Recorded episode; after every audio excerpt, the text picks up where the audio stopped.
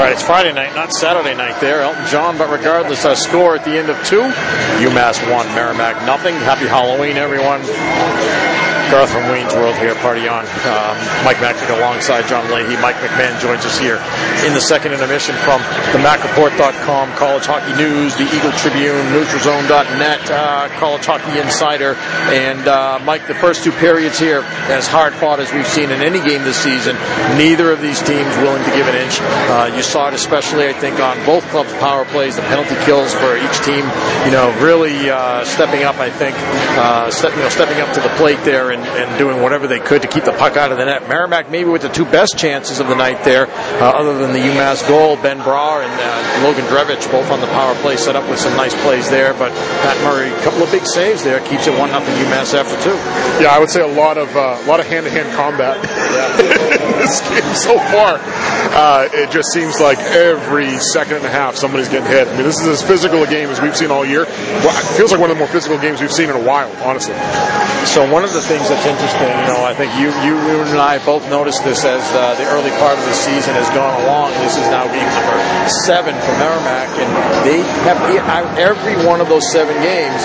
They have gotten better as the game has gone along, and in many cases, they've been in a position within striking distance. They're in the third period, even if they're behind, or it's a tie game, or what have you, and then they've been able to come out and play their best hockey in the third period. Now, of course, we don't know what's going to happen yet in this one, but to me, you know, watching the, this program over the last few years, they're starting to progress and trying to develop there under Scott Borek. That's what you want your team to do, right? I mean, you, you want to be getting stronger. You certainly don't want to be in a hole you can't dig yourself out of in the third period, but, you know, most games are decided, I'd say, in third period. You want to be playing your best hockey in that game at, at that point in the game, and, and so far they've done that this season. Yeah, and you know what? And they've played, we talked about this last week, they played good teams. I mean, they played Providence, Colgate's played really well. Uh, obviously, BU last weekend, Sacred Heart played really well against other Hockey teams, and then UMass tonight. And, and they've obviously they've won three out of six. I mean, they're at 500. But even those three losses, I mean, they've been competitive games. Even though the, UMass, uh, the uh, BU game on Saturday night got away from them early in the game, they came back and made it a game late. They were in position to take points there late in that game. So. From what we've seen through seven games and, and who they've played, especially, I mean, they, they can compete with anybody in the league. I don't think there's any question about it. I don't know that they're going to compete near the top of the league. I mean, I think that's asking a lot. I mean, eh, programs go through kind of growth stages, and I'm not sure they're there yet.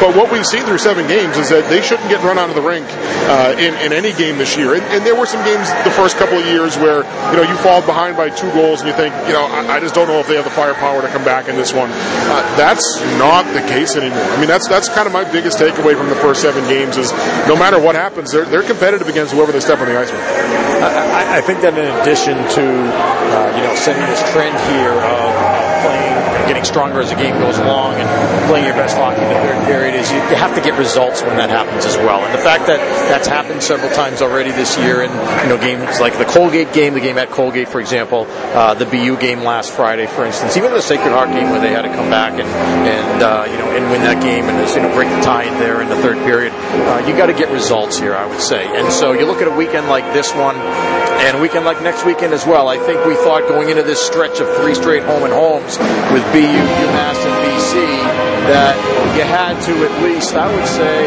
you know, if you went two and four over that stretch, you know, three and three, I think had to be at least a target. I think three and three would be you'd feel great about yourself coming out of that stretch three and three. Yeah. And so what that means then is you look at a game like tonight, one goal game going into the third period.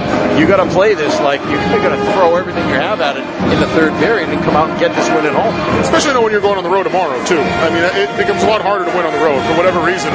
That seems to be the case. The last ten years, you go back. I forget. Somebody did the study a couple of years ago. It was like 68, 70 percent of the time the home team wins for whatever reason. Uh, you know, you don't think much changes. It's the same game, but for whatever reason, the home team wins most of the time. So, knowing that you're going on the road tomorrow, I would play. Honestly, I would play this period like it's a one-game weekend, uh, and then you're playing with house money tomorrow if you're coming out, if you're coming out of tonight with two points.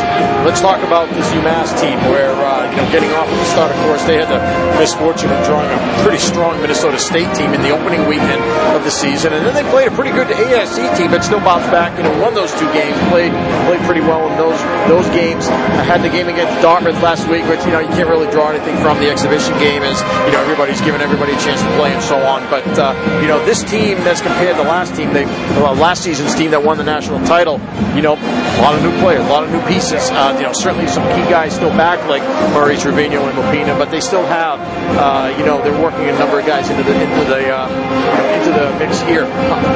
Where do you see this UMass team ending up this season? I still think they're one of the top teams in the league. Uh, you know, I, I, don't know. I, I, picked them to finish first just because it's one of those things where it's like until you prove me wrong, that's where I'm going to put you. That's where you were last year, and, and I don't think they lost enough that made me think you know they weren't going to be back there again.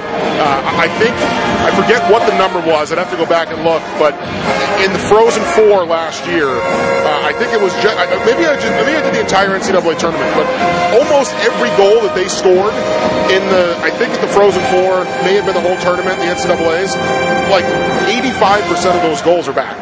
You know, as, as, as big as big of a names as the guys that they lost, uh, a lot of guys that scored big goals at big times last year returned. And Matt Murray played a game in the Frozen Four when Filip Lindberg couldn't play. So it's like, and he's played a lot of hockey. You know, so it's not like they uh, they didn't lose enough for me to think that they were going to take a huge step back. Were they going to take a step back?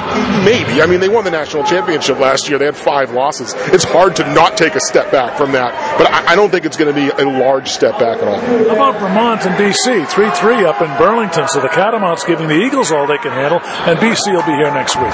Yeah, Vermont was playing well, too. I mean, I know they hadn't had a win yet, uh, and, they were, looked like they were struggling to score goals, but you look at a couple of those games, like when they Colgate beat them a couple of weeks ago before Merrimack played them, and, and I think it was the Sunday game, Vermont outshot them like 45 to 18 or something like that. So I think they're playing good hockey. They just they, they've got to get pucks in the net. We, we've seen a program that's gone through a similar growing pain over the last couple of years. So I kind of feel like that's where you uh, where Vermont is right now.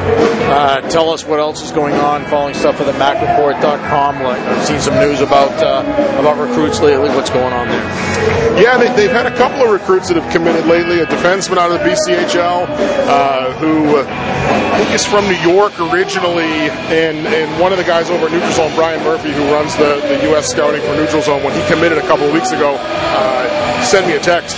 It was he actually committed the night of the Providence game, and he sent me a text that he absolutely he's like I absolutely love this player. Can't believe he was still on the board. Can't believe he was still available at this point in his recruiting process. So that's one you got to be excited about. They were, uh, committed a Russian forward a couple of weeks ago as well, uh, who has made some noise in his first year in North America. He's in the USHL. I think he's got five or six points in eight games as a 19 year old in his first year playing in North America. So uh, a couple of commitments lately that, that look like they'll be significant pieces here, uh, if not next year, the year after. Uh, how about guys that are looking at for next year as far as, uh, you know, who's really standing out to you? Zach Bookman's a defenseman uh, from New York, playing in the Alberta League. He's the number five scorer in the league right now, uh, tops among defensemen by a ton. He's got like 23 points in 14 games, uh, which as a defenseman, which is again I know I know it's fifth overall heading into the night in the league in scoring, and I, I think the next best defenseman has like 15 or 16 points. So he's he's got the lead among defensemen by eight or nine points here early in the year. When did the Merrimack band transfer and uh, translate, uh, you know, transition into the Foo Fighters here, and then, and then they took on Van Halen in the first intermission? Are you kidding me? I know, I know. I said that to somebody uh, last week against BU because they really tore it down last week, and uh, I, I, I, guess it's just numbers, right? If you get more like anything else, you get more people. But we didn't hear them last year. I mean, it could have been some. Some of these kids could have been brought in last year. I don't know. We just didn't hear it hear some Jimmy Buffett from these guys before the year's over, and I'll, I'll get on there and do it myself if I have to. I think if, if you make the request, I think they'll do it for sure. All right, Mike. Third period coming up here. What do you see from both teams? I don't think much is going to change. I mean, the, the, second period looked a heck of a lot like the first period in terms of how the game was played and how physical it was. I mean, you got 20 minutes left. If, if, anything, I think it could ramp up and, and, be even more so here in the last 20 minutes. And then at that point, it's just it's a it's a battle of wills. you know, at that point, who's going to get to a puck that who might pop one in? I mean, Merrimack's had a couple of chances already to put some pucks in the net. Matt Murray's made some big saves, especially on the penalty kill. So uh, we'll see what happens. I'm, I'm, interested in what happens with the calls. I mean, it's not like the first period. Uh, the officials kind of just let them play. It was a free for all. For most of the second period, it was the same way. We had about a 10 minute stretch where all of a sudden it felt like any you know brush of contact was getting called. In the last five minutes of the second, it was a free for all again. So I, I, don't know what we're going to get here in the third, but. I think we're headed for overtime. We'll see. uh, it'll be the first one we've had this year, right? Uh, oh no, Colgan. Yeah. All right, Mike. Thanks a lot. We appreciate it, folks. Check out his work. Thanks again, Mike. We'll talk to you soon. Sounds good. Thanks. All right, that's Mike McMahon from the MacReport.com, the Eagle Tribune, NeutralZone.net, College Hockey News, College Hockey Insider. I hope I got everything. Did I? We're gonna. Ha- they're gonna have to ask them to. Uh, we're gonna have to ask them to lengthen intermission so you can get through it all. You're right. All right. Thanks again, Mike. We'll talk to you again soon. That is Mike McMahon, our guest here with the score. UMass one, Merrimack nothing. We'll be back. We'll be back with the third period actually of action here right after this. This is Warrior Hockey.